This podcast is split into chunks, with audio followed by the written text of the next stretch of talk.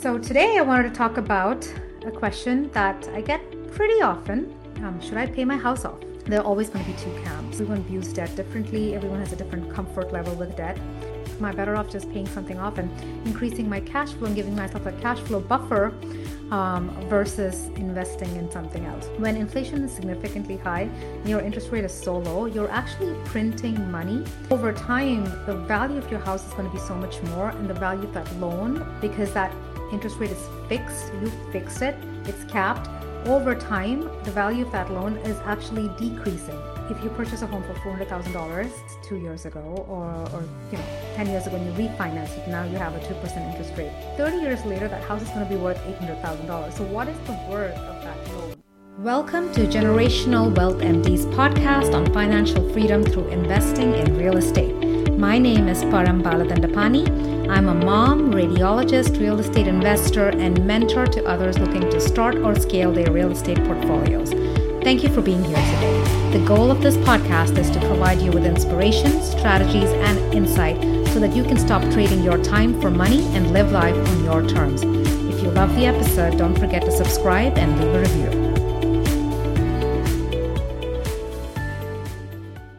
So, today I wanted to talk about a question that I get pretty often. I recently got this question from one of my closest friends. Um, they have a 15 year loan on their uh, primary residence and they are also they were also part of the creating generational freedom program and um, they have a bunch of rentals that they're self-managing and so they're doing great they're um, you know on track for their goals but a question i got from her recently was uh, you know that her husband was intent on uh, uh, taking a big chunk of money that they put aside for investing in their next property and paying down their primary home loan. And this is a question that comes up quite a bit. Um, should I pay my house off? You know, um, and it's a very controversial question because at the very essence, the question addresses debt, the way we look at debt, right? And there are always going to be two camps, um, and everyone views debt differently. Everyone has a different comfort level with debt. And so this is essentially for those of you um, who are thinking, I don't want debt, or I'm going to wait to be debt free before I invest, or if you're even confused about it. And I want to be very honest and upfront. Um, at the stage that I am, um, I just want you to know, even when I started investing, uh, we tend to follow our mentors and the people before us, and um, we try to replicate their models. And my mentor uh, had a lot of properties that he had invested in you know paying all cash and he didn't have debt on them. Um, and he did that because he primarily wanted more cash flow. And i saw that and i know that i switched my model and i've done this in the past where i purchased something outright. And even at this point being financially free when my goal is to live off of my rental portfolio um, i am often you know i've often had this urge to either pay off my primary residence or whenever i have extra cash right? I'm thinking because especially since i always talk about recycling cash, where you're going ahead and using strategies and doing either rehabs or tax strategies, and you're using the same pool of money over and over again. I find myself when I find myself with a big enough chunk of money, I I go through the same thing. Okay, am I better off just paying something off and increasing my cash flow and giving myself a cash flow buffer um, versus investing in something else, right? So I think all of us face this question, and um, I want to start off by talking about one end of the spectrum, right, which I we'll call the Dave Ramsey camp, which uh, where you're essentially anti-debt. And I want to start off by talking about Dave Ramsey's particular situation, the the situation that he was in in 2008. Um, he had a bunch of properties uh, with commercial loans on them, and the problem with commercial loans is that if you don't meet certain criteria, the lenders can repossess the home. Um, and um, in a recession or um, in times of economic crisis, it's it's often possible for you to be in that situation, right, where you aren't able to make your mortgage payments, where you aren't cash flow positive, you aren't hitting your DSCR requirements, um, and so that's why he found himself in a precarious position. Now, that being said, how does that apply to the homeowner who's considering what they should do with their primary residence? When you have a primary uh, residence and you have owner occupied financing, you typically have a 30 year fixed loan product, right? Hopefully that's what you have. And um, in the current environment, most of us have an interest rate that is close to 2%, right? 2%. That's what you have.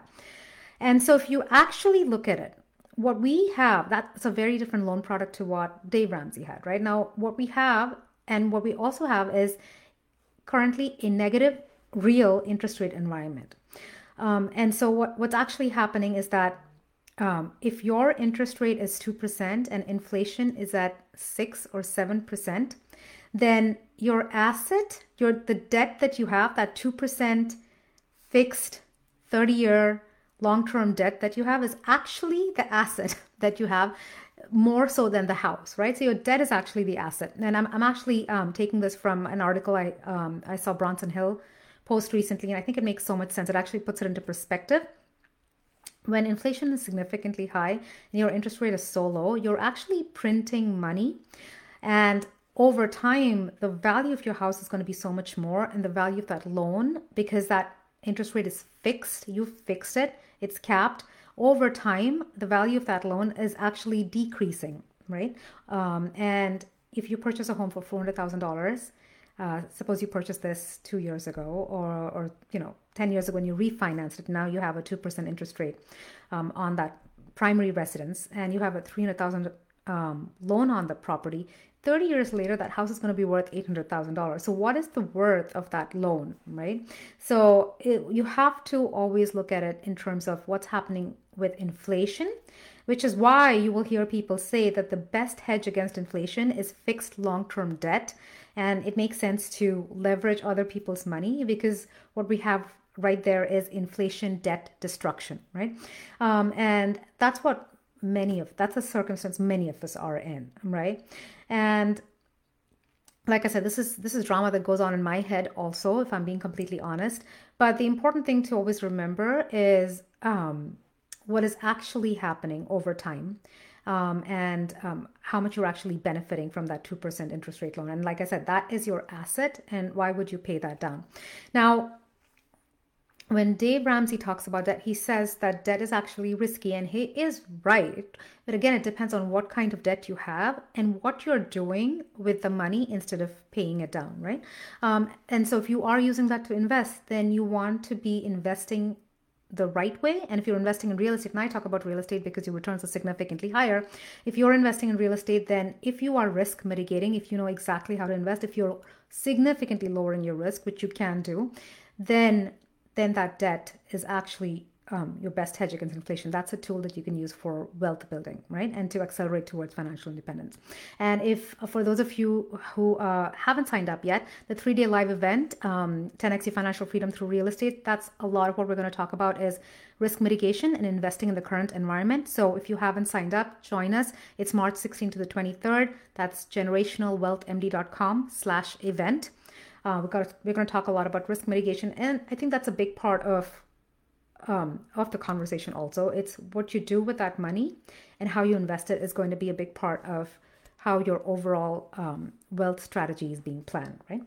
Okay, so that's one part of it. So when you have that debt, now we know that you know once you factor in inflation, if you have an interest rate at two to three percent, then that debt is actually super beneficial. Let's look at the the, uh, the other side of this. If you were to pay down that primary residence, where you have you know um, that the, the this great loan product that is at a two to three percent interest rate and you have long-term fixed debt if you were to pay it down what you're actually doing is that you're locking in all the money. Suppose you were to pay $300000 down right? You were to put $300000 towards paying that home down. What you're actually doing is you're locking that $300000 at a 3% rate of return over the next 30 years. And that's because that is what national historic market appreciation is. And when you've completely paid down the house, that's what you're locking it in at. And that's the question you need to ask yourself Am I okay with a 3% interest rate being locked in for the next um, 30 years or, um, you know, um, given my options at this point? That's the question you need to be asking yourself. So now I want to um, change course a little bit and talk about investment properties, right? So, how does this apply to investment properties then?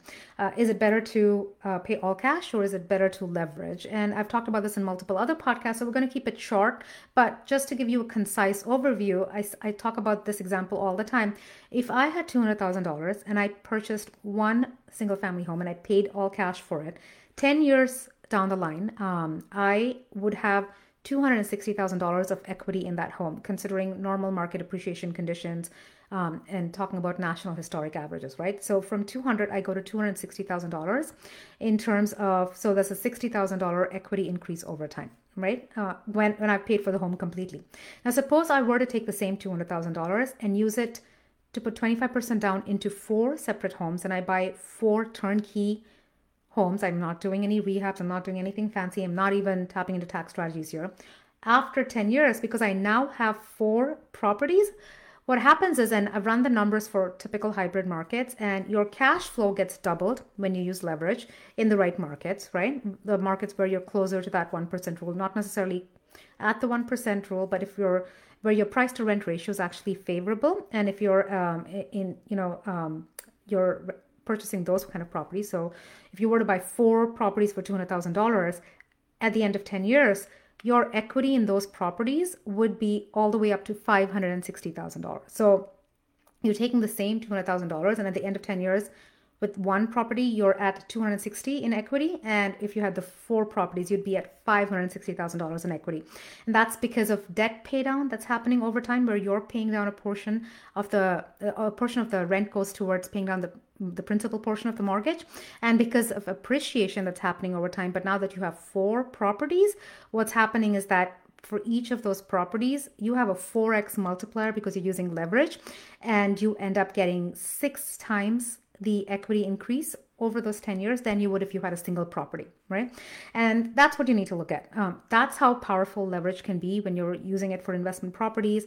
Um, I made that mistake in the past, and um, since then, I've been a little more intentional about what I want my leverage to be um, in withdrawal or in retirement. Uh, again, your loan to uh, the loan to value of your portfolio is going to shift. I'm more conservative. I'm not leveraged at 80 to 90 percent. I'm probably closer to um, 50 to 60 percent.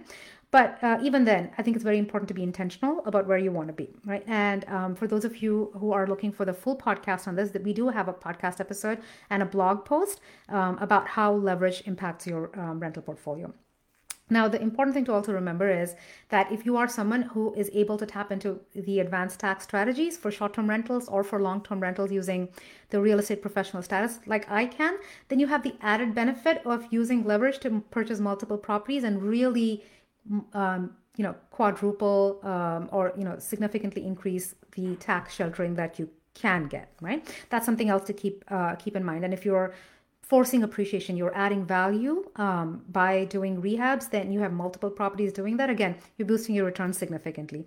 But even without that that first example was just for turnkey um, rentals um, even if you were not tapping into those advanced tax strategies right? So that just shows you how powerful leverage can be when you're using it correctly right? And again the key word is picking the right market picking the right properties. And so um, and you know really de-risking knowing where you want to be in terms of leverage. All of those things are really important running your numbers right making sure those properties cash flow. We're going to talk about a lot of that during the 3d live event so um, make sure you hop on there.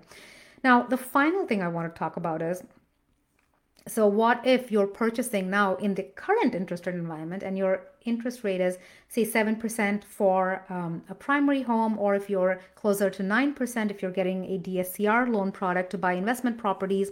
So the question then is, well, does this environment still you know does leverage still make sense in this environment and you know there comes a point when you're under 4% then it's almost a no brainer, right? As long as you're investing right, you should be fine. When you get to those higher interest rates now, and that could be with credit cards or even with uh, mortgage rates, the question is, uh, does that shift how I should be thinking about things? And it's important to remember that we're still in a 6% right now with interest rates the way they are. Inflation's still pretty high. We're still at 6%, right?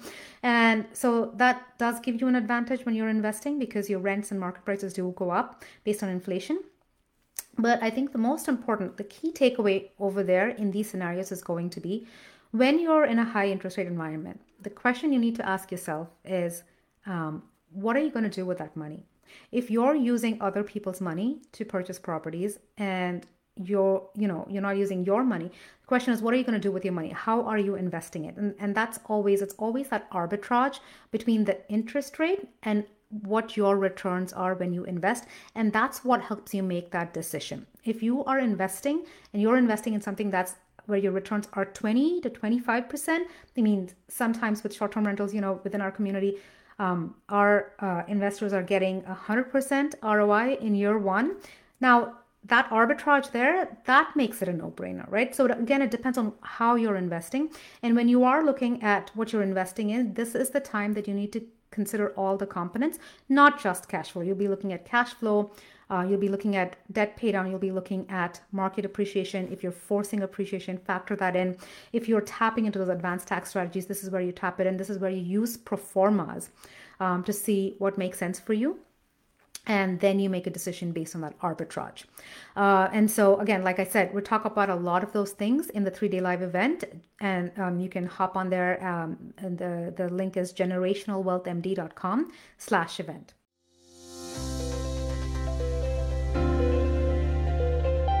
Hey there! If you're thinking that the only path to retirement is working harder, saving more, and investing in the stock market till you hit 65, I invite you to the 10x Your Financial Freedom Through Real Estate Experience. This free virtual coaching event from March 16th to the 23rd is going to be a game changer. And yes, I know that you can do it even in the current market with interest rates the way they are, and even through a recession.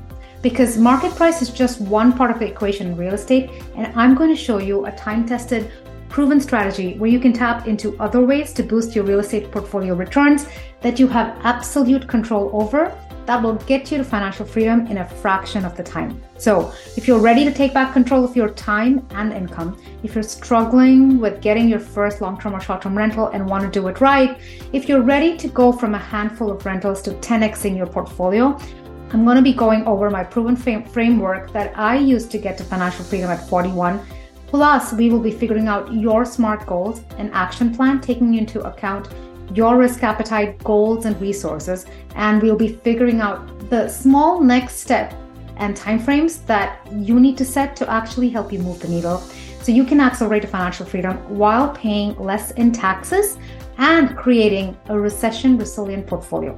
I want you to go ahead and register for the event at generationalwealthmd.com slash event and I will see you soon.